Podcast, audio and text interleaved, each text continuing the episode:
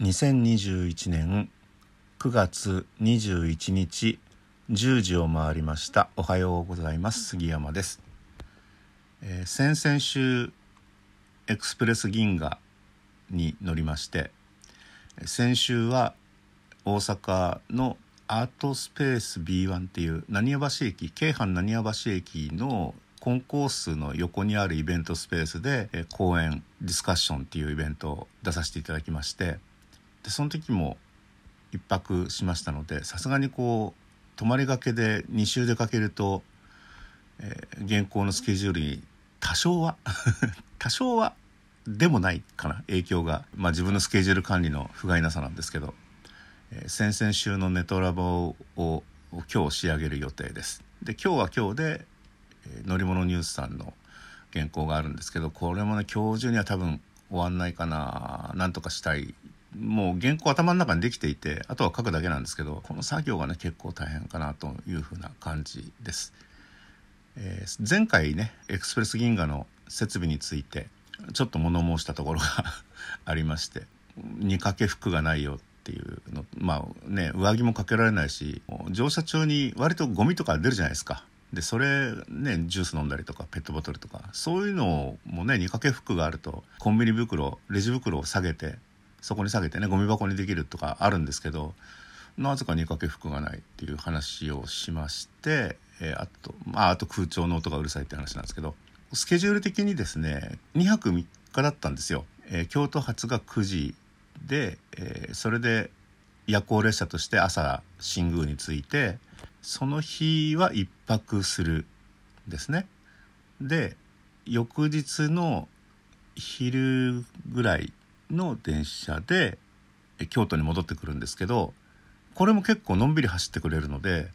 京都着が22時24分なんですけどこの時間に京都着いても東京に帰る新幹線はもう終わっちゃってて名古屋行きしかなくて旅立つ直前まで僕うっかりしてましてさあそろそろ新幹線チケット手配しようかななんて思った時に あいやもう最終ないんだと思ってで一泊することにしてホテルを探したら、えーアパホテル京都駅前がアプリチェックインっていうのを始めてそれの記念する価格です。一泊3800円かな？なんかすごい安い値段でね。あのもう日本が誇る世界的観光地京都の駅前で3800円ってすげえなと思いながら。だからまあお金の部分は助かるんですけどで無理してでも最終の新幹線で帰れれば次の日から、ね、日常に戻れたんですけどやっぱり一泊するとそこら辺はちょっと緩んじゃいますよね。まああんまり寝ないで実は仕事はしてたんですけども。そんなに急ぎでなければなるべく東海道新幹線はこだまのグリーン車を使うんですね。昔はプラットこだまグリーン車版っていうのがあって、まあ、今もあるんですけど今はあのスマート EX のグリーンハヤトクこだまグリーンハヤトクっていうのがこれがね1万1000円ちょっとでのぞみの指定席普通車指定席よりも安いんですよ。で時間はかかりますよねのぞみが2時間ちょっとかかるんですけどこだまの場合4時間ちょっとかかるんですよね倍かかるんですけど倍とは言っても4時間ですからねあの距離で。であのゆったりでグリーン車の中で、まあ、お弁当食べて、えー本読んで、えー今コンセントもあるので仕事もできてっていうね割と動く書斎的な使い方をできるので望みだと早すぎちゃってねまたこれどっかで書きま書きましたけど望みだと早すぎちゃってなんか落ち着かないんですよね弁当食べて居眠りしたら終わっちゃうみたいな感じなんでまあそういうのもあって、えー京都昼頃に出るこだまに乗るんですけど、まあ、それまでの間ちょっとね京都市内を、えー観光京都タワーに登っちゃったりしてね、えーまあ、そんなようなことをしました。さて何が言いたい今日何が言いたいかっていうと、まあ、前回のエクスプレス銀河の続きなんですけど、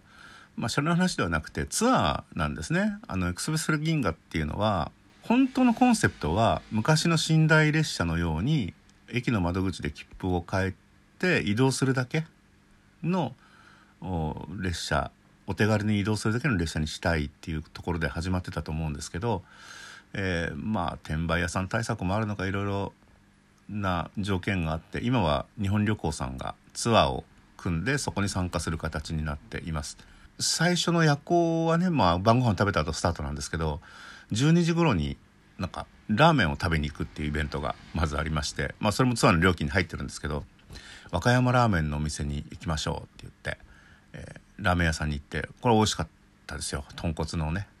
あのね僕東京で一回食べた和歌山ラーメンの店ってなんかラーメンスープに味噌が入ってたような気がするんですけどなんか純粋に豚骨ラーメンでしたね。うん、でまあ美味しいのはいいんですよね。あので BGM が流れてるのがずっとあの山口百恵さんの「いい日旅立ち」が延々とリピートされているっていうね。まあこれはあの多分その日の演出でしょうね「いい日旅立ち」っていうのは「いい日旅」ね日旅日本旅行とそれから日立があのタイアップしたキャンペーンの曲なのでだからってね延々といい日旅立ち流す流してもなっていう。ねあそこは別にあの深夜のバカ力流してくれりゃいいんじゃないのとか思ったりもするんですけどまあ逆に聞いちゃうとね回転悪くなっちゃうので同じ曲流して早く出てってくださいっていう感じだったと思うんですよね入れ替え制だったので。それはいいんですよ。で朝、えー、串本っていう駅に着きましてそこでのイベントはえー、橋食い岩っていう結構面白いあの海の中にこう岩がボンボンボンっていう柱のように立ってる景色があるのとカツオのたたき定食丼みたいなものを食べましょうっていうのがあるんですけど僕は生魚食べられないんで、えー、それはキャンセルして、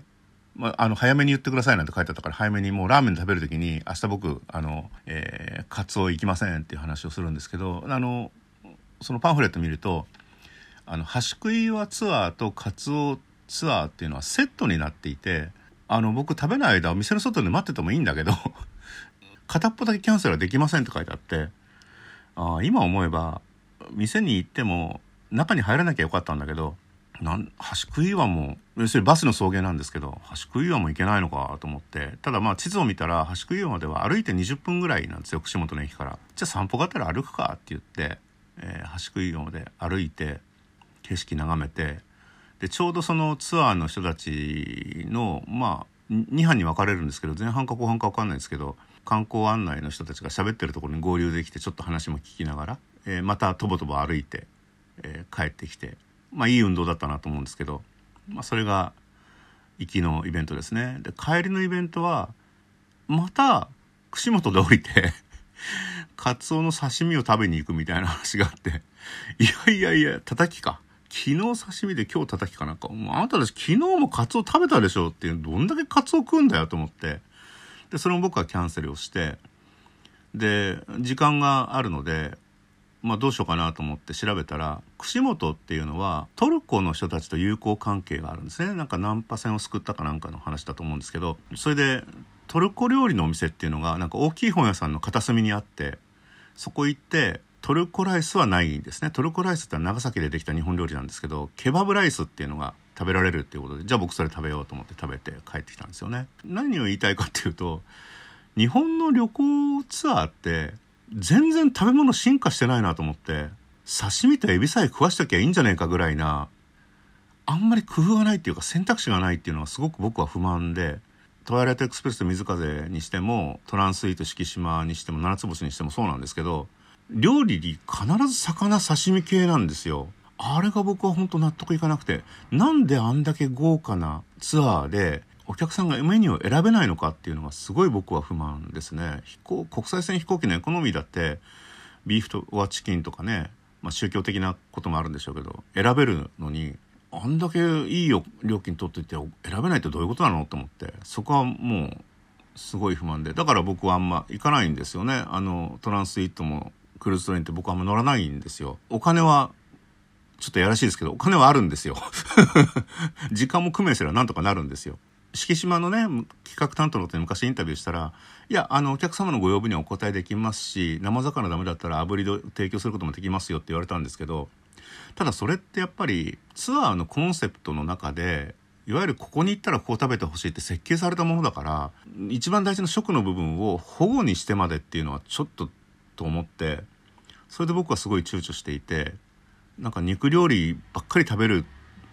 ねあのご当地牛肉とかご当地豚とかそういうご当地鶏とかそういうのを巡るツアーがあればもう絶対参加するんですけどなんかね山の中のホテル行っても刺身出てくるしね。ちょっとそういうところは安易じゃないですかね旅行業界。もうちょっと頑張ってほしいなと思います。国際的にも刺身ばっかりってどうかなって。